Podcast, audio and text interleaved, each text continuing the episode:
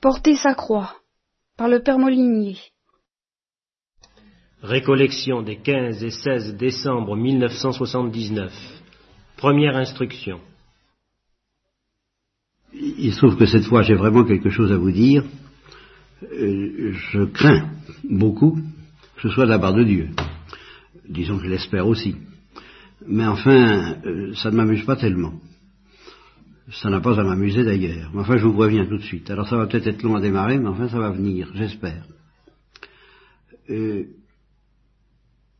Quelqu'un m'a dit, il n'y a pas longtemps, en lisant le combat de Jacob, je crois, peu importe, il m'a dit, mais enfin, vous êtes sûr de ce que vous dites, personne ne dit ça.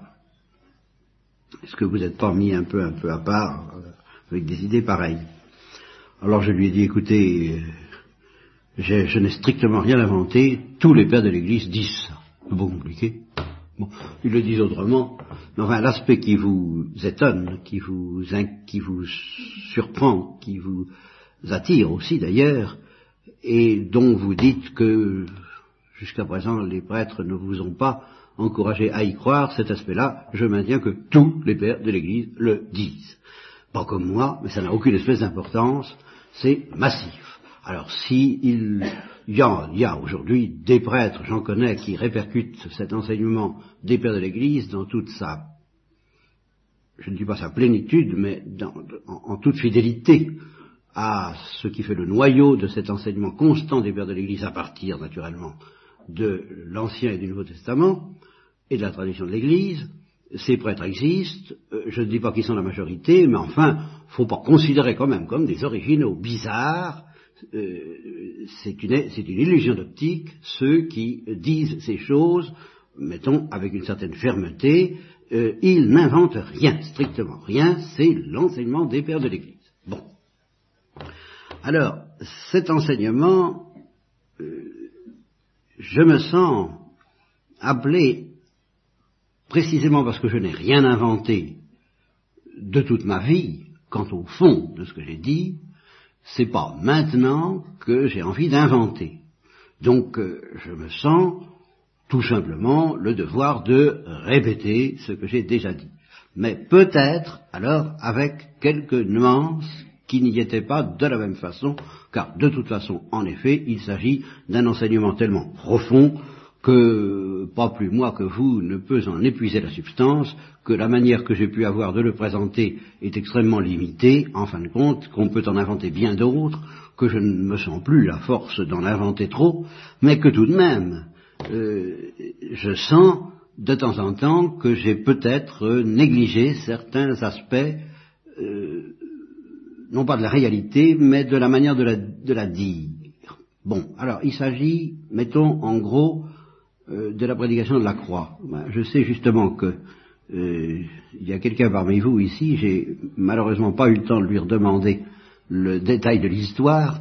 Je vous la redonnerai peut-être avec plus d'exactitude demain parce que je vais le faire euh, dès ce soir, qui s'étant confessé à un prêtre à Paris, je ne sais pas comment justement ça a été amené, je vous le dirai demain mieux, à évoquer la difficulté qu'il y a à porter sa croix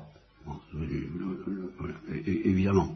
Et elle s'est entendue répondre, oh, ben, la croix, la croix, faut pas, faut pas tellement être hypnotisé par, euh, la croix, il y a d'autres chemins possibles.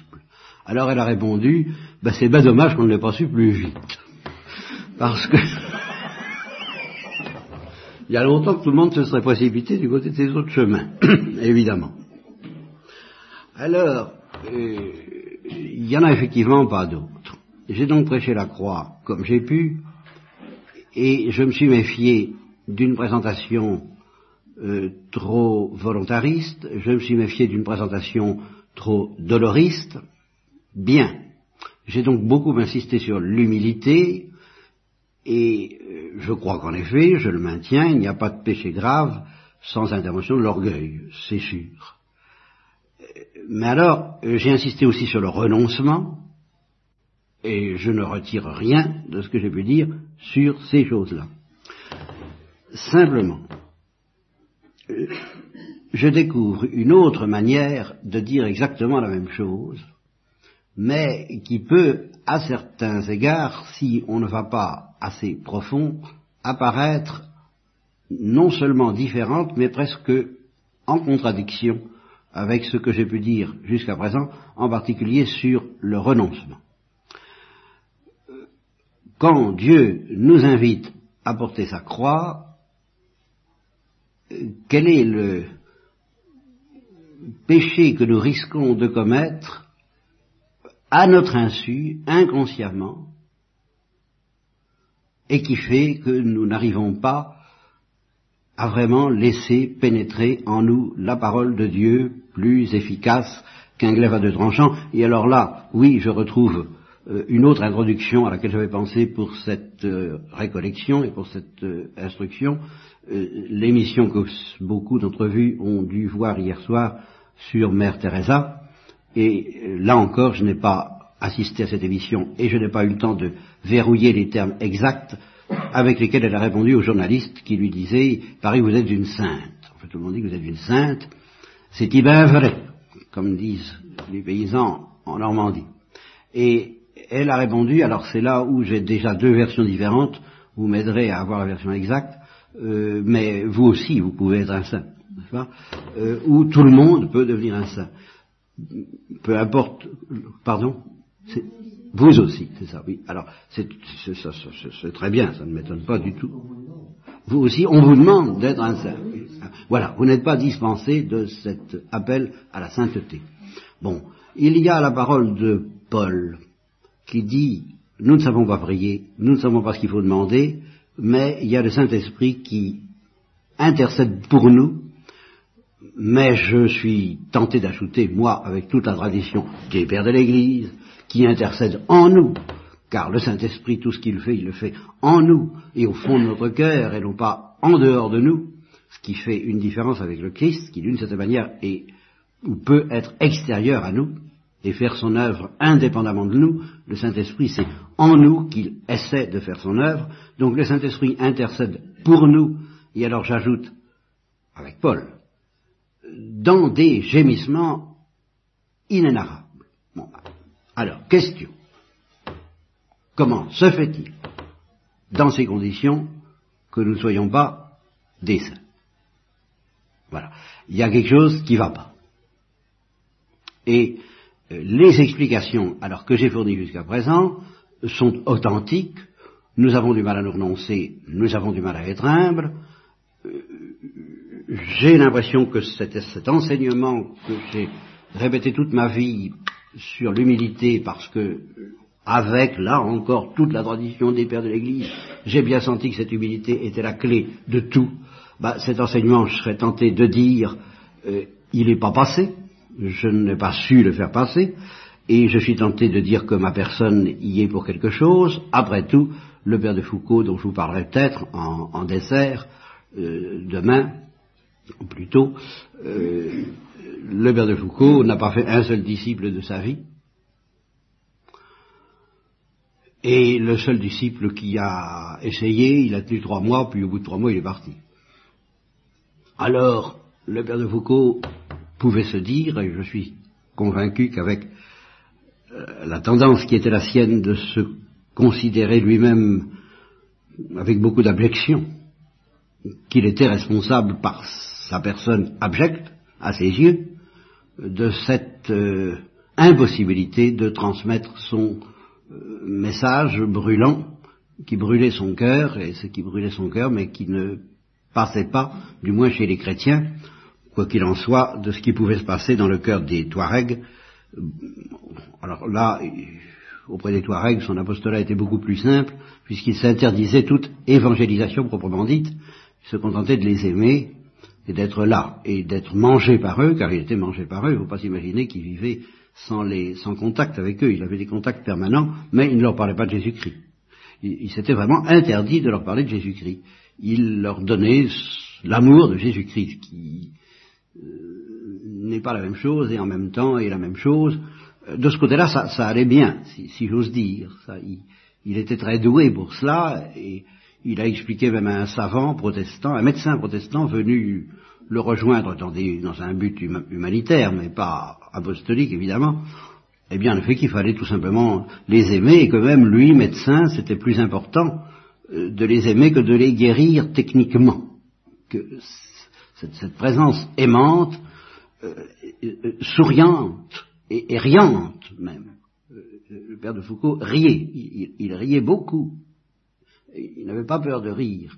Et il, expliquait que c'était justement un quelque chose d'essentiel dans l'apostolat ou dans le témoignage ou dans l'amour qu'il essayait d'offrir à ses Touaregs, c'était de rire, de rire volontiers avec eux et de les décontracter ainsi de bref. Eh bien, ça ne l'empêchait pas d'être sombre et un peu désespéré et torturé parce qu'il n'avait pas su trouver de disciples parmi les chrétiens et qu'il s'en rendait responsable. Je peux me rendre responsable aussi, à combien plus juste titre, de n'avoir pas su, c'est l'impression que j'ai quand même, faire comprendre ce que je pratique pas, mais que ce que, j'entrevois tout de même sur l'humilité. Euh, c'est sûr, de ce côté-là, vraiment, j'ai un grand déchirement de me rendre compte de cela. Que il ne s'agit pas de la pratique, il s'agit de l'intelligence même de ce mystère de l'humilité, eh bien non, non, j'ai l'impression que je n'ai pas su faire comprendre, jusqu'à présent du moins, et je serais tenté de dire à personne, ou à pratiquement à personne, ce que c'est que l'humilité.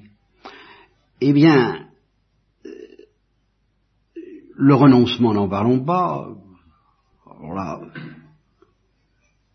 pas plus que l'humilité, au, moins. Et malgré ça, j'ai envie de dire autre chose aujourd'hui, comme si j'avais pu faire comprendre ça. Si j'avais, je crois qu'en effet, si j'avais pu faire comprendre l'humilité et l'ordonnement, j'aurais pas besoin d'ajouter cette troisième chose, qui me semble une des explications pour lesquelles nous ne sommes pas des saints, alors que il y a longtemps qu'on devrait l'être, si vraiment, si vraiment on a la foi, et si on croit que le Saint-Esprit intercède pour nous avec des gémissements inénarrables. Alors quand on a quelqu'un qui s'occupe de nous de cette façon-là, et à l'intérieur de nous-mêmes, bon ben si on n'arrive pas, si ça n'arrive pas à déchirer notre cœur, c'est qu'il y a un os. Il y a un os. Il y a un os quelque part. Parce que tout est en place, non seulement il y a les sacrements, non seulement il y a le salut offert, objectif offert par le Christ, mais il y a le, le gémissement subjectif du Saint-Esprit en nous qui intercède avec des gémissements inénarrables pour que nous soyons non seulement sauvés, mais des saints. Et nous ne sommes pas des saints. Bon, il y a, il y a un os, il y a quelque chose qui ne va pas.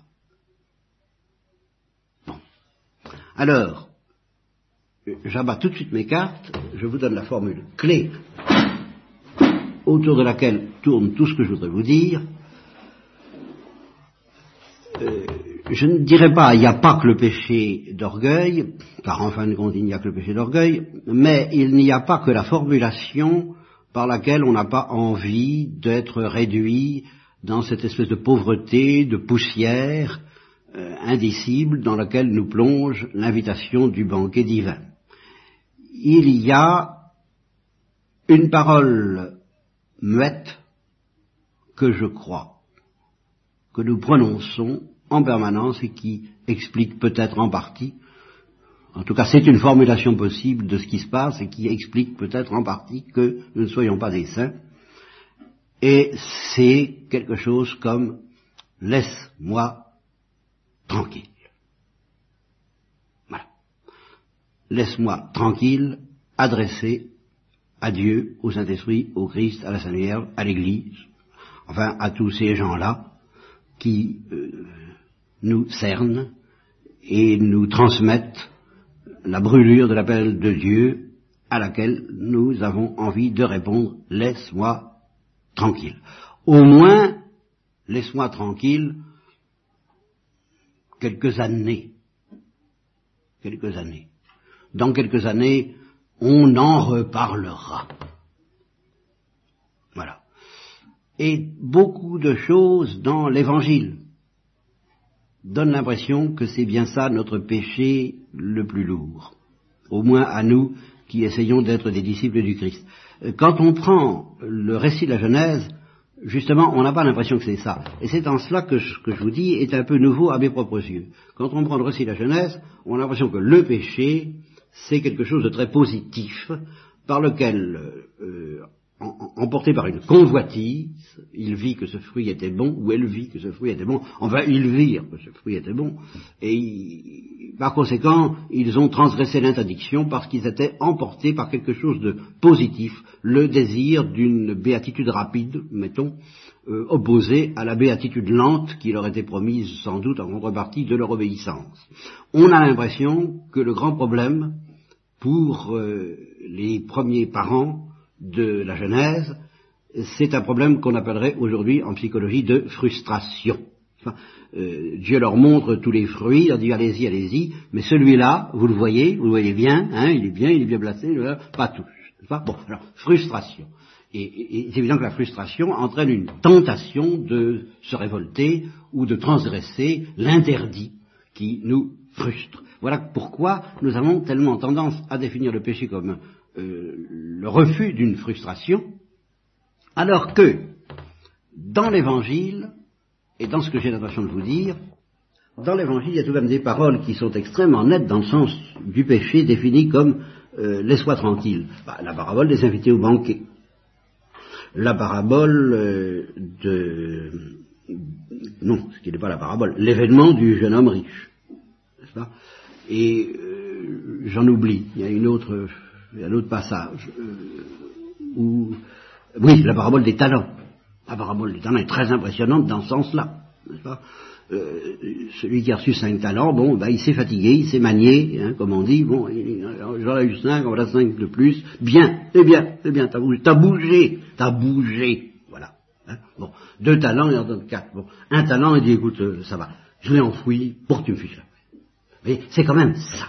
J'avais peur de toi, alors t'as tondu, voilà, t'as tondu, oui, c'est bien ça. Alors t'as tondu, tu reprends ce que t'as, tu vas donner un talent, je te rends un talent, ben on les quitte, on les quitte, laisse-moi tranquille, voilà. Vous voyez, cette formulation du péché, je n'ai certainement pas assez insisté là-dessus dans ma vie parce que je sens bien qu'elle est, euh, qu'elle est très redoutable pour nous tous, y compris pour moi, que nous sommes tous habités par cette, euh, ce refus obscur, euh, ténébreux que nous opposons au, grand déchirement, au gémissement inénarrable de l'Esprit Saint qui nous invite, qui, qui, intercède pour nous, mais qui aussi, je dirais, qui intercède pour Dieu auprès de nous, en nous demandant de nous laisser faire, de nous laisser toucher, peuple insensible, etc., etc., etc.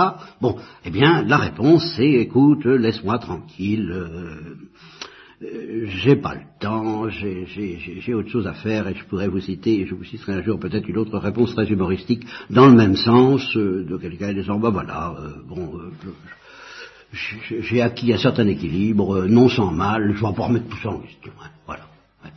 Parce que tu vas encore tout bousculer. Il y a, il y a, il y a cet aspect-là. Bien. Alors, je vais mettre les points sur les ici. Parce que justement, je me suis aperçu que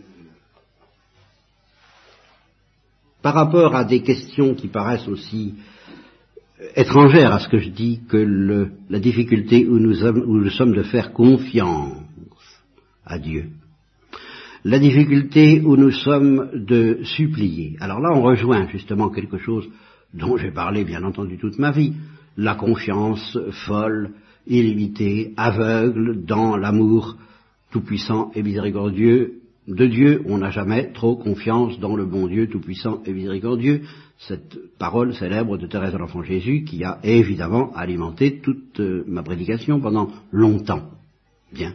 Euh, par rapport à cette idée que j'ai développée également souvent de la supplication permanente comme étant la clé de tous les problèmes, la réponse à tous les problèmes et la clé de la sainteté elle-même. J'ai toujours affirmé que quiconque accepte de s'engager sur ce chemin de la supplication permanente euh, entrerait en sainteté, conformément à l'invitation de Mère Teresa, euh, en peu de temps, en peu de temps.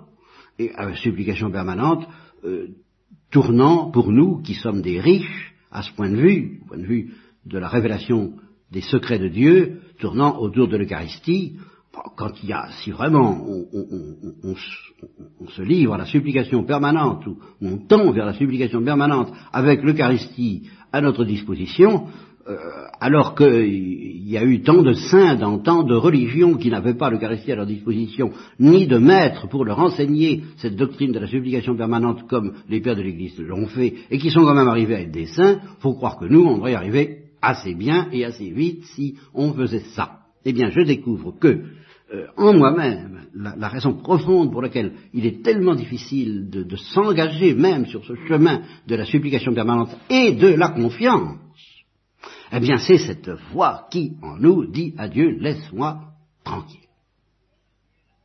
Pourquoi? Ben Parce que la supplication permanente dans la confiance, c'est justement exactement le contraire de la tranquillité. Voilà.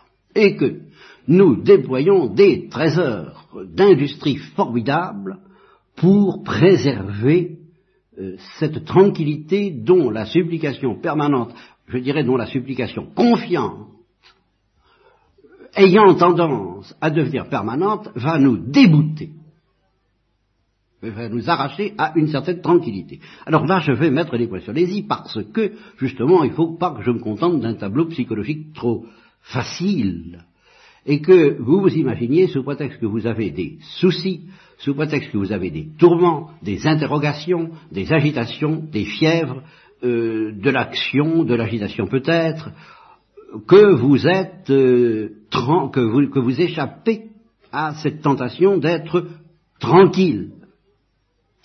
Il faut que je m'explique, et là ça va nous ramener au mystère de la croix, d'une manière aussi concrète que possible. J'évoque d'abord la parole du curé d'Ars que j'avais déjà évoquée à la retraite de Baye, à propos de la croix, disant de toute façon, on souffre. Hein, euh, le, problème n'est pas là. Sur la terre, on souffre, et finalement d'ailleurs, euh, on meurt. En, général, comme disait ce prédicateur de Louis XIV, n'est-ce pas, nous mourrons tous, ou enfin presque tous, bien entendu. Bon, eh bien, oui, en général, plutôt, on meurt. Et on souffre avant. Plus ou moins, enfin, personne n'échappe à la souffrance. La seule chose qui fait la différence, dit le curé d'Ars, c'est la manière dont on reçoit la souffrance, dont on l'offre ou, ou, dont on ne l'offre pas. Et il prend l'exemple, là encore, massif, traditionnel, du bon larron et du mauvais larron, subissant exactement les mêmes souffrances en apparence, mais ne les subissant pas de la même manière, de sorte que l'un a connu le mystère de la croix et l'autre n'a pas connu le mystère de la croix. Du moins, euh, euh, en première lecture, on peut dire ça. Alors, euh, il est certain que dans la vie, on souffre. Face à ces euh, problèmes, difficultés, tourments, souffrances quotidiennes qui nous assaillent, plus ou moins, encore une fois, il est évident que j'ai toute ma jeunesse entendu ce que je n'ose pas appeler, parce que ça, paraîtrait un peu ironique, ma sainte famille, me dire que ben il fallait euh, se, résigner, accepter. Euh, plus tard, quand j'ai été prêtre, j'ai quand même découvert des gens qui avaient le sens d'offrir les épreuves qui leur tombaient dessus, et euh, alors particulièrement chez des gens qui me disaient j'y arrive pas, justement. Faudrait offrir, ben j'arrive pas. Et alors se plaignant amèrement, alors ça j'en ai connu chez de, chez de grands chrétiens, ou désignés comme tels, se plaignant amèrement que Dieu les accablait de telles épreuves qu'il leur était impossible de répondre aux stéréotypes, aux schémas préfiguré dans lequel ils étaient censés s'incarner pour être non pas du saint, car il n'était pas question de sainteté, justement dans cette perspective, mais de bon chrétien. Le bon chrétien est celui qui offre les épreuves. Eh ben vous savez, ah non, alors avec les épreuves que j'ai reçues, je ne peux pas. C'est au-dessus de mes forces, il n'y a pas moyen, je n'y arrive pas. Bien. Alors, je n'ai pas aimé cela.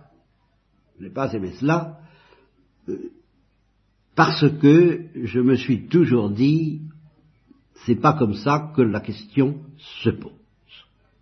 Il y a quelque chose, et c'est ce qui explique que j'ai, je, me suis peut-être en partie détourné de, de l'insistance avec laquelle il aurait fallu souligner la parole du Christ. C'est vrai, si quelqu'un veut être mon disciple, qu'il se renonce, bon, le renoncement j'en ai parlé, ben, qu'il porte sa croix, ou qu'il prenne sa croix et qu'il me suive. J'ai pas beaucoup insisté là-dessus. Pourquoi j'ai pas beaucoup insisté là-dessus? Parce que justement, il y avait quelque chose qui me gênait dans la manière dont les chrétiens comprennent ça. Comme si, comme si, euh, la manière dont ils ont compris ce que j'ai dit sur l'humilité était beaucoup plus brillante, comme je vous l'ai dit tout à l'heure.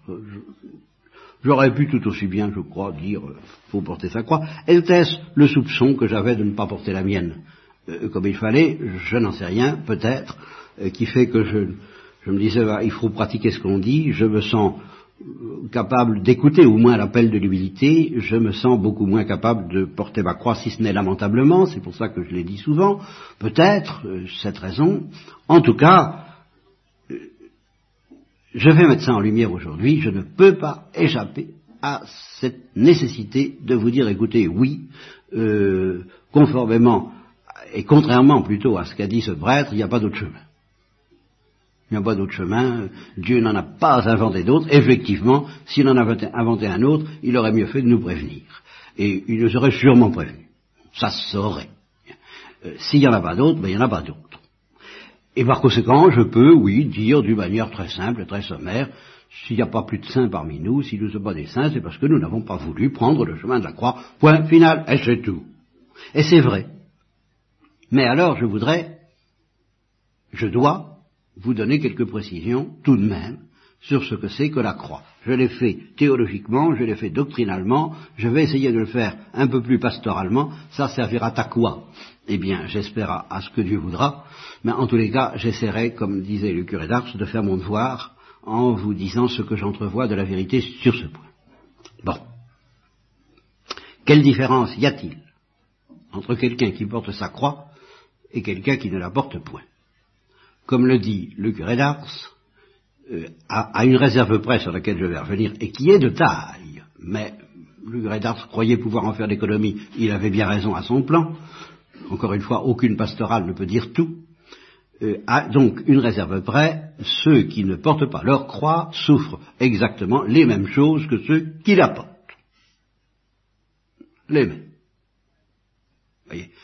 Et je me rappelle aussi cette formule de quelqu'un que j'ai connu qui m'a raconté sa vie et qui m'a dit, ben, pendant des années j'ai traîné ma croix, et puis maintenant je la porte. Et depuis que je la porte, elle est légère. Alors tandis que je la traînais, elle était lourde. Bon. Je sentais que là était la vérité, mais il faudrait peut-être expliquer quelle différence il y a entre traîner sa croix et la porter. Et c'est ça que je voudrais vous expliquer. Euh, ça. Ben, j'y arrive. Bien. Alors je vais prendre une comparaison culinaire. Voilà, vous voulez faire une sauce, une béarnaise très calée. Euh, imaginez-là en effet cette sauce de préférence aussi complexe que possible, c'est-à-dire composée d'ingrédients très variés, en quantité très précise. Et euh, bah, quelle différence y a-t-il entre un bon cuisinier et un mauvais cuisinier, entre une bonne cuisinière et une mauvaise cuisinière, ou tout au moins entre quelqu'un qui réussit sa cuisine et quelqu'un qui la rate bah, Les ingrédients sont les mêmes. Les proportions sont les mêmes. Les gestes sont les mêmes, mais dans un cas, la sauce prend, et puis dans le cas, votre ne prend pas. Voilà. La mayonnaise prend ou ne prend pas. Il y a les mêmes choses. Exactement pareil. Bon. Eh bien, euh, voilà, entre quelqu'un qui porte sa croix et quelqu'un qui ne la porte pas, il y a les mêmes événements, il y a les mêmes souffrances, il y a les mêmes contradictions, il y a les mêmes difficultés, il y a les mêmes angoisses, il y a les mêmes joies, il y a tout. Seulement, dans un cas, il y a une certaine mayonnaise qui prend, et qui s'appelle la croix. Puis dans l'autre cas, ben, elle ne prend pas. Voilà. Bien. Alors, à première vue, Première vue, c'est ça. Il n'y a, rien d'autre à dire. Les ingrédients sont rigoureusement les mêmes. Mais alors là, je vais me permettre tout de même d'ajouter quelque chose que le curé d'Ars ne contesterait pas, euh, ni au ciel parce que je crois que il connaît ni, ni, sur la terre parce qu'il le savait à sa manière, beaucoup mieux que moi encore, c'est que je me suis laissé dire, alors ça, ça vaut ce que ça vaut, et surtout, alors sur ce point, ne me croyez pas, parce que là, je ne parle pas du tout au nom de Dieu, mais au nom d'une tradition humaine, euh, qu'il faut probablement pas grand-chose, c'est quand on a raté une mayonnaise, on la rattrape avec du vinaigre un peu chaud. Alors là, vous savez, hein, je vous garantis rien du tout. Mais, imaginons qu'en effet, on puisse euh, rattraper une sauce ou, obtenir qu'elle prenne, qu'elle coagule, qu'elle réussisse, qu'elle devienne savoureuse. Car là, là et là, il y a, un problème de saveur. C'est que si vous réussissez votre sauce, quand vous la goûterez, elle aura une certaine saveur, une certaine consistance, un, certain liant qui est le but, but de la cuisine. C'est pas peine de faire la cuisine si c'est pas pour arriver à une certaine saveur. Voilà l'intérêt. Hein bon, parce que question euh, diététique, vous aurez à peu près les mêmes choses, sauf dans certains cas où la cuisson peut jouer un rôle dans la digestion. Enfin, passez-moi. Le grand but de la cuisine, de la, gastronomie, c'est la saveur. Bien.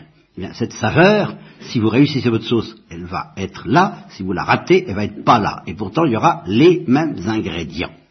Par conséquent, et alors là, c'est, rappelez-vous l'émission de Mère Teresa hier soir, que je n'ai pas vue, mais je lui fais confiance. Hein. bon, euh, à travers le visage de Mère Teresa, à travers la vie de n'importe quel saint, le Padre Pio qu'on vous lira malgré euh, le caractère un peu lent du texte peut-être, mais qui euh, crève l'écran dans sa réalité, je peux vous le garantir. Bon, eh bien, on sent chez ces gens-là, en effet, une certaine saveur, hein, je ne sais quoi. la mayonnaise a pris et comme c'est euh, euh, savoureux et euh, bon à déguster gastronomiquement parlant. Les saints sont gastronomiques. Ce sont des êtres gastronomiques. Et c'est d'ailleurs pour ça qu'ils constituent le, piège auquel Dieu essaie de nous prendre. On ne prend pas les mouches avec du vinaigre. Hein. bon. Alors justement, vous voyez un premier paradoxe qui est résolu on les prend effectivement avec le mystère de la croix. C'est-à-dire que quiconque porte sa croix, il a trouvé le moyen de porter sa croix, eh bien, euh, quelque chose de la saveur de cette sauce qui est réussie quand on porte sa croix et qui est ratée quand on ne la porte pas, quelque chose, eh bien, cette, saveur est tellement divine, elle est tellement céleste, elle est tellement ineffable qu'elle attire, comme le miel attire les mouches. Elle attire. Et alors, elle attire jusqu'au moment et nous, revenons à ce que je vous ai dit au début, jusqu'au moment où on se sent en péril euh, d'appel. Euh, veux-tu, toi aussi, l'appel de Mère Teresa à ce journaliste, euh, veux-tu à ton tour te laisser imprégner et envahir par cette saveur. Pour ça, il faut prendre les mêmes ingrédients, qui sont d'ailleurs dans ta vie de toute façon, puisque tu souffres de toute façon. Tu souffriras ni plus ni moins que si tu acceptes mais il se passera quelque chose qui te permettra d'être bon à manger.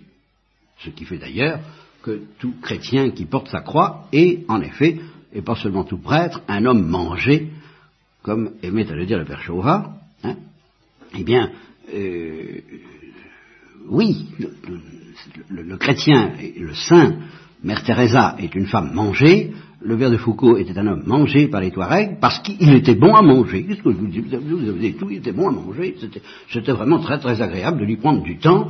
Et, j'ai réécouté hier soir encore, c'est dans un tout autre domaine apparemment, mais enfin l'histoire de Toby et euh, le, récit évoque l'anxiété de Toby qui, a tout perdu depuis qu'il est aveugle, qui, n'a plus le moyen de gagner sa vie, et, qui se rappelle qu'il a de l'argent euh, très loin, assez loin en Mésopotamie par là, et qui hésite à envoyer son fils pour euh, récupérer cette somme. Et naturellement, sa femme, très anxieuse, lui dit non, non, tant pis pour la somme, gardons le fils. J'ai ça, euh, qui a très peur du voyage. Et Toby a peur aussi jusqu'au moment où Raphaël entre avec le jeune Toby. Et sitôt que Raphaël a franchi le seuil de la porte, Toby ne sait pas pourquoi, mais il n'a plus peur. C'est fini. Mais il goûte. Il goûte. Voilà. Il goûte ce, ce quelque chose qui vient du ciel et qui fait que on avait peur, on n'a plus peur. On s'ennuyait, on ne s'ennuie plus. On était découragé, on ne l'est plus. la vie était sans intérêt et elle, devient intéressante, elle devient savoureuse. Bon. Alors ça, ce sont les fruits que portent ceux qui acceptent de porter leur croix. Mais qu'est-ce qui fait que, dans le concret, dans la pratique, qu'est-ce qui vous permettra, qu'est-ce qui vous est demandé, qu'est-ce qui vous est offert, pour que les épreuves, les soucis, les tourments, exactement les mêmes que ceux que vous avez maintenant, il n'y a pas à en chercher d'autres. Vous me direz, mais oui, mais j'ai peur de ce qui va m'arriver. Mais de toute façon, oui. Bien sûr. Je dis, les soucis et les tourments que vous avez maintenant, y compris la peur de ce qui va vous arriver. Que, de toute façon vous aurez, que vous portiez votre que vous la portiez bas. Et que, ah, plutôt, vous aurez plutôt empire. À moins que, justement, grâce, grâce à ce laisse-moi tranquille, vous ne réussissiez à prendre cette attitude souverainement dangereuse et relativement sécurisante, qui consiste précisément à pas se casser la tête sur ce qui va nous arriver. Parce que justement, on est tellement convaincu que ce qui va nous arriver, ça va pas être bon, qu'on a envie de penser à autre chose. Allez, faut pas, faut, faut se changer les idées, hein, faut se changer les idées. Alors on se change les idées, on dit à Dieu laisse-moi tranquille, on dit aussi à l'angoisse et à l'avenir laisse-moi tranquille, et, on croit que ça va, qu'on a trouvé un, certain équilibre. C'est pas sérieux. Hein. Il faut se prendre tel qu'on est, avec euh, toutes les anxiétés qu'on peut avoir euh, quand on pense à l'avenir. Voilà. Euh, et puis les anxiétés qu'on a en pensant au présent, et puis les souffrances, et les frustrations, et les tout, enfin tout le bazar, quoi, tout, tout, tout l'ensemble. Et puis qu'est-ce qu'il va falloir faire pour que ça devienne porter sa croix? Eh bien, je ne vais pas vous dorer la pilule. Je viens de vous dire, il y a un ingrédient, et je l'ai comme par hasard, mais je ne l'ai pas fait exprès, mais c'est tout à fait prémonitoire, comparé à du vinaigre il y a un ingrédient supplémentaire qui manque pour que la sauce prenne. Il y manque quelque chose. Ça, c'est vrai. Si vous n'avez que toutes ces choses qui sont visibles et faciles à dénoncer dans votre vie, les ennuis, les soucis, les plaisirs, les, enfin tout ça, hein, et puis si vous essayez d'en faire porter sa croix, vous n'y arriverez jamais. Pour que ça devienne porter sa croix, il faut que ajouter une goutte de ce vinaigre que d'ailleurs le Christ a refusé en haut de la croix, mais il a tout de même dit, ils m'ont rassasié, ils m'ont euh, désaltéré avec des vinaigres, euh, il faut une goutte de quelque chose, en plus, qui va faire le coagulant, qui va faire que la mayonnaise prenne. Et il va falloir accepter ça. Bien, je voudrais, à propos de cette goutte qui fait euh, bien tourner la mayonnaise, qui transforme l'association, l'accumulation, l'entassement chaotique de votre existence, une existence harmonisée sous la lumière et sous l'étendard de la croix, eh bien, à propos de cette petite chose qui va tout transformer, je vais vous présenter le côté pénible d'abord. Parce qu'il y en a un autre. Évidemment, il y en a un autre. Mais le côté pénible d'abord, ben, c'est que c'est une souffrance de plus. Voilà. Alors ça, écoutez, là, euh, Ouais. C'est une souffrance de plus. Il faut accepter d'ajouter à tout ce que vous avez à subir quotidiennement et de toute façon une souffrance de plus. Et alors là, effectivement, je reconnais que vous êtes libre et que contrairement à ce point de vue-là, à ce que disait le curé d'Ars, c'est pas pareil, c'est pas tout à fait pareil euh, à première vue. Hein, à première vue, à première lecture. Pas tout à fait pareil entre ceux qui accueillent cette souffrance supplémentaire et ceux qui ne l'accueillent pas. Et alors cette souffrance supplémentaire, je vais vous la définir très concrètement. Et vous allez d'ailleurs immédiatement soupçonner pourquoi cette souffrance supplémentaire n'est que l'envers de quelque chose qui est bien agréable par ailleurs. Cette souffrance supplémentaire, c'est ceci, c'est que l'amour de Dieu, quand il entre dans notre cœur, il y entre, euh, comment est-ce qu'il y entre? Vous comprenez, on peut entrer déguisé en guerrier, on peut entrer déguisé en cosaque, on peut entrer déguisé en, danseuse de ballet, on peut entrer déguisé euh, chez nous comme on veut. Il entre comment? Eh bien, il entre sous forme d'appel et de gémissement. L'amour de Dieu entre dans notre cœur avec ces mots veux-tu m'aimer, Pierre, m'aimes-tu? Pierre, m'aimes-tu? Pierre, m'aimes-tu? Voilà, voilà la parole qui, qui entre dans notre cœur et qui engendre immédiatement, si nous la laissons entrer, une souffrance inénarrable. Voilà la souffrance supplémentaire. Quelle souffrance inénarrable? Eh bien, ce que j'appellerais la souffrance du décalage. Et du décalage qui paraît immédiatement irrémédiable, que nous sentons, que nous expérimentons immédiatement irrémédiable entre ce que Dieu nous demande et ce que nous lui donnons, entre la demande et la réponse. Si nous acceptons d'entendre cette voix qui parle en nous avec des gémissements inénarrables, nous allons entrer en agonie. Je ne peux pas vous donner la vie. Et l'agonie, je la définis très précisément. Je ne suis pas dans le vague. C'est l'agonie de l'évidence, de l'abîme qui sépare cet appel que nous entendons et la réponse que nous offrons. Cet abîme qui va nous faire sentir à tout instant que nous ne faisons rien, que nous n'offrons rien, que nous ne donnons rien que nous n'aimons pas. Voilà le prix à payer pour laisser entrer en nous cette petite goutte supplémentaire. Eh bien, on n'a pas envie, puisqu'on n'a pas envie? Alors, eh ben, on dit, mais sans, même sans l'apercevoir, laisse-moi tranquille, parce que je n'ai pas envie de souffrir de cette souffrance-là. Vous comprenez ce que je veux dire?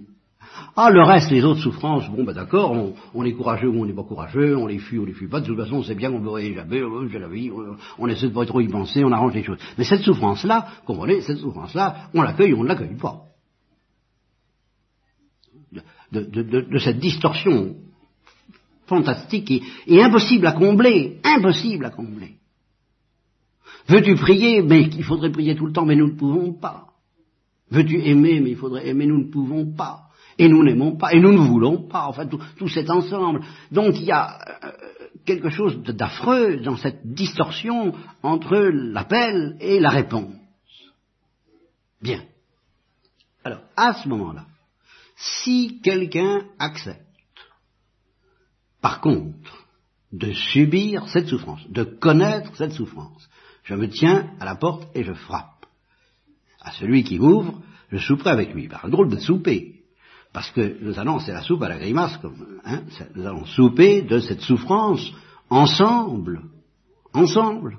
Car, et c'est ici que l'autre côté va pouvoir commencer à apparaître, c'est que je réponds à Dieu, moi je veux bien laisser entrer votre amour et votre appel, mais je vais désespérer.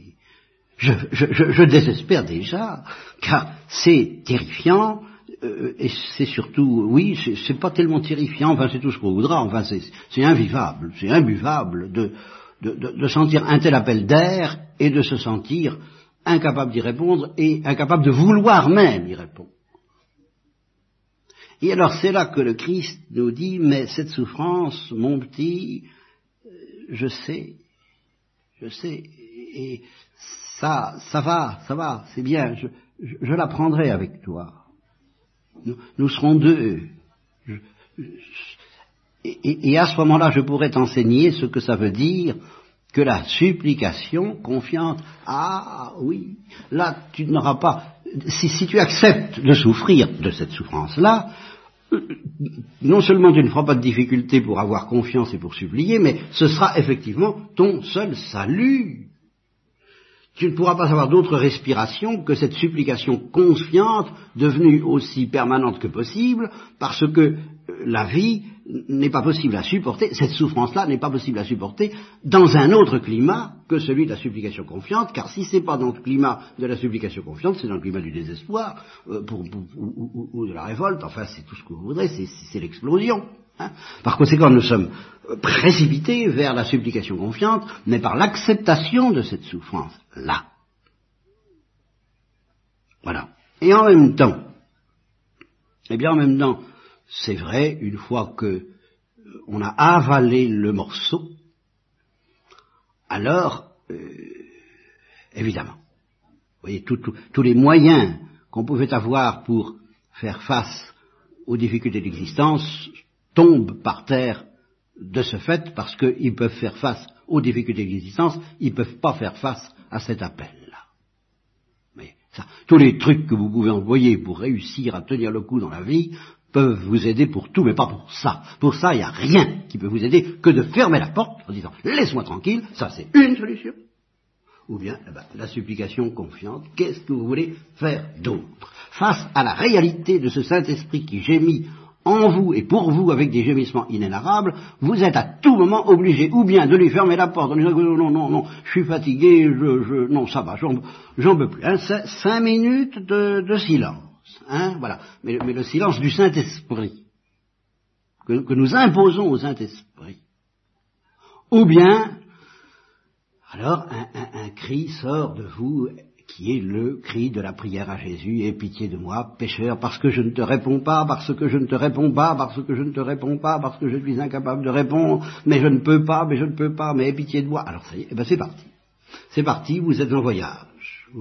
Vous, avez pris, vous avez pris la route, vous avez pris l'avion, vous portez votre croix. Cela suffit à transformer votre existence.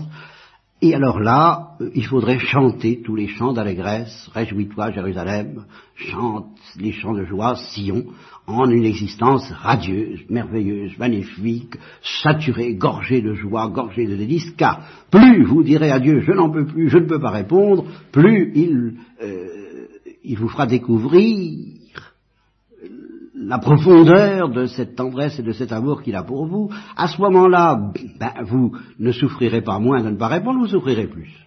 Ça, la, chose, ça, ça, ne fera que croître et embellir, parce que je suis très confiant quand même, je vous ai dit, nous n'écoutons pas, vous écoutez un peu, vous entendez un peu, vous souffrez un peu déjà de ce décalage entre l'appel de Dieu et puis votre réponse, tous et moi, le premier, ce qui nous est offert très concrètement, euh, ça n'est pas de, de, commencer à souffrir de souffrance, ça c'est commencer, mais c'est de la laisser devenir bien pire bien pire.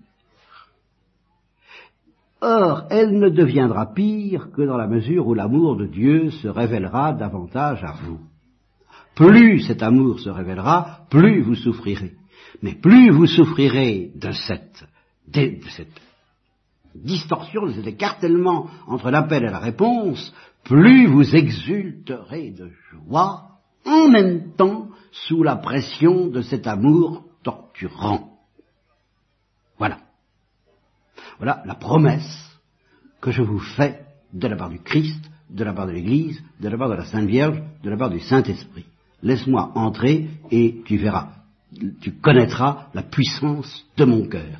Cette puissance ne va pas du tout te dispenser de souffrir, mais tu, trouveras à cette souffrance-là, pas aux autres, mais à cette souffrance-là, qui sera de pire en pire, de plus en plus déchirante, tu lui trouveras un charme intrinsèque qui fait que tu préféreras cette souffrance-là à l'absence de souffrance, parce qu'elle est liée au parfum du royaume des cieux, et que tu ne peux pas connaître le royaume des cieux si ce n'est à travers cette souffrance de ne pas aimer, en fin de compte. Voilà. Veux-tu accepter de laisser entrer en toi cette souffrance et ce déchirement, et veux-tu accepter qu'il s'élargisse, qu'il te fasse de plus en plus mal? Eh bien, si tu acceptes ce chemin, moi je me charge du reste et je me charge de te combler d'une joie qui n'est pas de ce monde, et qui fait que un beau jour, euh, je ne sais pas quand, tu n'auras même plus envie de parler de ta souffrance, comme le père de Foucault, comme euh, le padre Pillot, comme tous ces gens-là, on, sent et, et qu'ils souffrent d'une manière inénarrable, mais ils n'en parlent pas parce que, eh bien parce que, euh, oui, la joie l'emporte, il n'y a rien à faire, la joie l'emporte. Dans cette détresse, la joie l'emporte.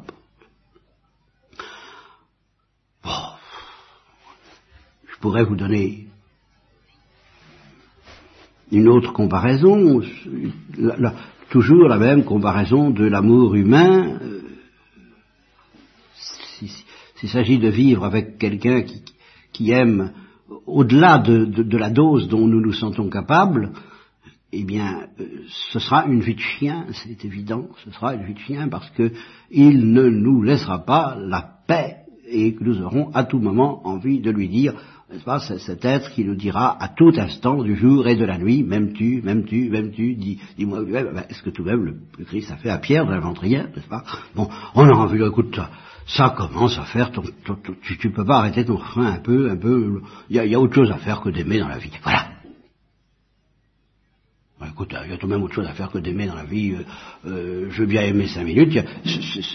C'est exaltant par moment l'amour. C'est vraiment non, c'est magnifique. C'est magnifique. Euh, un, mois, deux mois, trois mois, dix mois, deux ans, la lune de miel, après ça. Bon, après, après, faut faire autre chose. Hein, faut, hein, calmons-nous. Alors c'est bonjour tristesse, n'est-ce pas?